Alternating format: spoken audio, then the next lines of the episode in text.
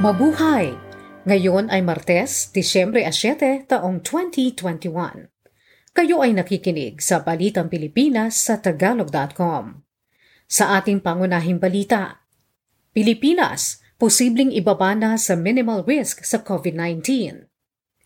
E-Passport Renewal Center para sa mga Pilipino bukas na sa Los Angeles.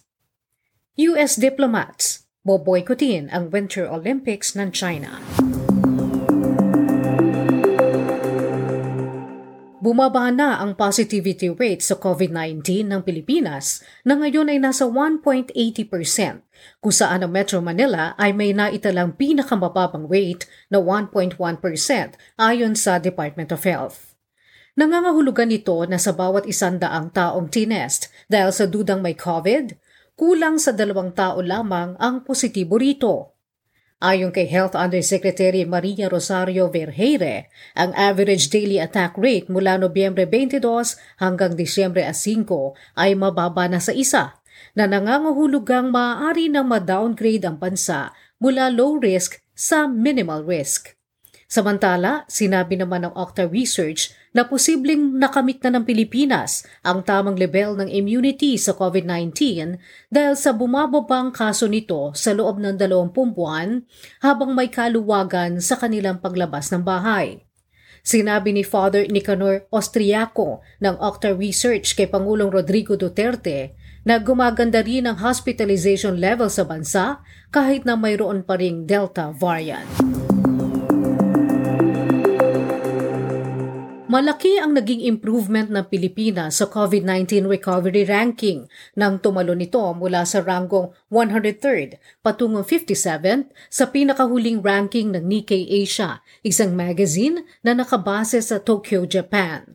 Sa November 30 report ng magazine, ang Pilipinas ay tumalo ng 46 na spots at ngayon ay kahanay na sa 57th place ang Tajikistan, Norway at Malaysia.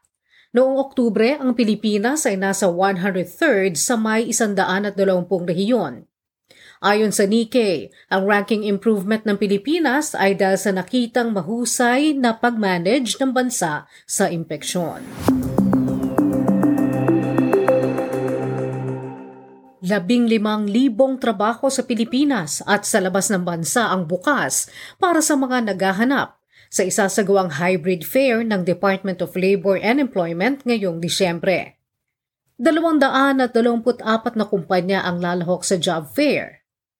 Ang mga kakailanganin ay customer service representatives, production workers, sales associates, salesmen, office staff, helper, at kitchen crew. 35 namang recruitment agencies ang may nakalaang 2,771 trabaho. Ang mga kailangan sa abroad ay registered nurses, bakers, auto mechanic, household service worker, at kitchen crew para sa Saudi Arabia, United Kingdom, Germany, Japan, Kuwait, at Qatar. Maaari mag-pre-register sa portal ng JobQuest PH para makapag-apply ng trabaho.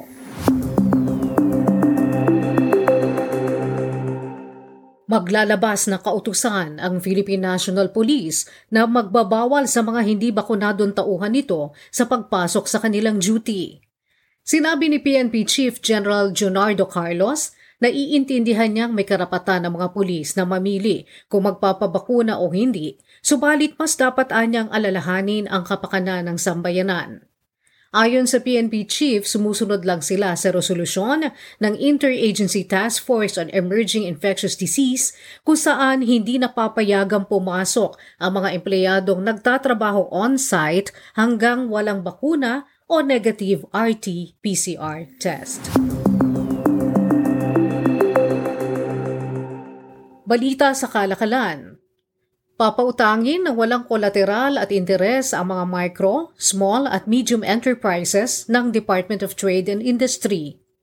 Sa ilalim ng Sustaining Trade and Access to Primary Food and Link to Enterprises o Staples program, mapipigilan ang pagsasara ng mga maliliit na sari-sari store at iba pang retail outlets dahil sa ipapautang ng Small Business Corporation ang financing arm ng DTI. Naniniwala ang DTI na ang mga micro, small at medium enterprises ang susi para sa pagbangon muli ng ekonomiya ng Pilipinas. Tiniyak din ng DTI na tuloy-tuloy ang kanilang suporta sa mga exporters kahit matapos pa ang pandemya ng COVID-19. Nakapag-lobby ang DTI sa Department of Transportation at Philippine Ports Authority na suspendihin muna ang rates sa port operation hanggang 2022. Gayon din, tinulungan nilang 81 kumpanya na may 339 na produkto na magkaroon ng live listing sa mga global online marketplaces tulad ng Amazon, eBay at Etsy. Nakabenta ang mga booth ng Pilipinas ng 597.34 million US dollars sa isinagawang China International Import Expo, ang pinakamalaking buying expo ng naturang bansa. Apat na pong Filipino food companies ang lumahok sa 3rd CIIE sa Shanghai, China noong Nobyembre. Kabilang sa mga booth ng Pilipinas ang mga produktong may kinalaman sa healthy at organic products, prutas, na prosesong prutas at gulay, healthy snacks, seafood, at iba pang marine products at iba pang pangunahing food products. Balita sa ibayong dagat. Apat na taong pagkabilanggo ang inihatol ng hukuman ng Myanmar laban sa tinanggal na civilian leader na si Aung San Suu Kyi. Si Suu Kyi 76 na taong gulang, ay naharap sa ilang mga kaso kabilang ang incitement, paglabag sa COVID-19 protocols at paglabag sa Official Secrets Act. Kung susumahin ang lahat ng kaso ni Suki, maaari itong makulong ng mahigit isandaang taon. Si Suki ay dating state councilor ng Myanmar at de facto leader hanggang sa magkudeta at kunin ng military ang kapangyarihan nito noong Pebrero. Binuksan na ng Department of Foreign Affairs ang kauna-unahang Philippine e-Passport Renewal Center sa Los Angeles, USA para mas madali makapag-avail ng consular services ang mga Pilipino sa ibayong dagat. Sinabi ni DFA Secretary Teodoro Locsin Jr. na ang Philippine e-Passport Renewal Center System ang tutulong at magpapalakas pa sa consular operation ng may 74 na embahada at konsulado ng Pilipinas sa buong mundo. Idinagdag pa ni Locsin na ang e-passport renewal center ay magsasagawa ng operasyon ng mas mahaba kaysa karaniwan at bukas din kahit weekend. Balita sa palakasan Ibo-boycott ng diplomatic representatives ng Estados Unidos ang Winter Olympics sa China. Hindi magpapadala ang administrasyon ni Biden ng sinumang diplomatic o opisyal na representasyon sa Beijing 2022 Winter Olympics at Paralympics Games bunga umano ng kasalukuyang genocide at mga krimen sa mga tao sa Xinjiang bukod sa iba pang mga pang-aabuso sa karapatang pantao. Gayunman, tuloy ang paglalaro ng mga atleta ng Amerika sa Olympics sa China, subalit wala lamang kasamang mga tao ng pamalaan ng US. Nasungkit ng sumisikat na Pilipinong boksingerong si Carl James Martin ang korona sa Philippine Super Bantamweight Championship. Tinalo niya ang veteranong si Mark Anthony Heraldo sa laban na umabot ng 12 rounds sa Eloide Sports Complex sa Sukat, Paranaque. Ang 22 taong gulang na tubong ifugaw ay nakapuntos ng husto para makamit ang unanimous decision. Ito ang kanyang ikalabing walong panalo, na ang labing lima ay knockout at wala pang talo. Samantala, ang three-time Southeast Asian Games gold medalist at 2016 Rio Olympian na si Charlie Suarez naman ang nagwagi sa main event. Unanimous ang desisyon ng mga hurado kay Suarez, kaya't natalo nito ang kalabang si Delmar Pelio. Isang espesyal na commemorative stamp na mayroong larawan ng Philippine Basketball Association legend na si Robert Jaworski ang inilabas ng Philippine Postal Corporation. Ang stamp ni Jaworski kung saan nakalarawan ang kanyang paglalaro ng basketball ay bahagi ng serye ng special stamps na may pamagat na salamat, pagpupugay sa alamat.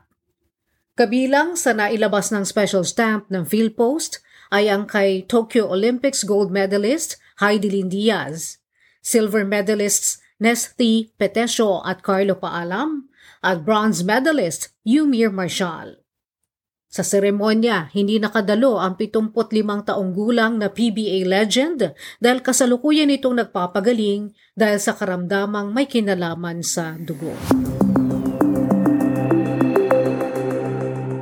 Sa balitang showbiz, Kinansela ng sikat na gitaristang si Carla Santana ang kanyang serye ng pagtatanghal sa Las Vegas dahil sa biglaang operasyon sa puso.